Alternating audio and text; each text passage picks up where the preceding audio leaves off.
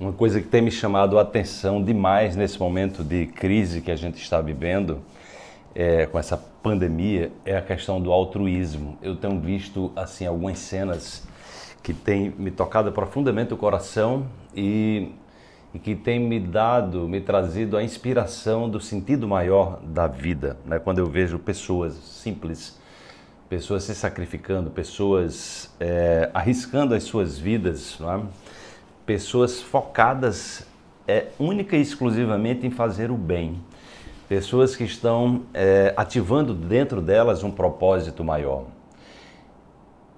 Uma coisa que me impressiona muito quando eu vejo o depoimento dessas pessoas em meio a essa pandemia, esse, essa situação extremamente desafiadora, eu olho para os olhos dessas pessoas quando elas estão falando e os olhos delas brilham, não é? Elas estão fazendo algo, né, correndo risco, elas estão preparando comida, elas estão é, arriscando as próprias vidas dentro de hospitais, enfim, nas enfermagens, é, fazendo doações, fazendo coisas às vezes acima das suas possibilidades, sendo criativas, fazendo coisas para contribuir né, é, com o bem comum. E, e, eu observo ali um brilho né, muito intenso no olhar dessas pessoas. Né? Então eu convido você, nesse momento, eu tenho feito isso nas minhas lives diárias, né, a aproveitar esse momento que a gente está vivendo para buscar se conectar a um propósito. Veja, a vida é um grande mistério, nós não sabemos muito bem o que é que nos espera do outro lado, não temos é certeza de nada, nós temos certeza apenas que um dia a gente vai para uma outra dimensão, não é? é e que nós não levamos nada daqui, absolutamente nada. Né? É, o mundo material é, é algo extremamente transitório. Né? Claro que nós devemos buscar viver com dignidade, né? viver com prosperidade, é, viver dentro da perspectiva de ter uma vida abundante. Não é?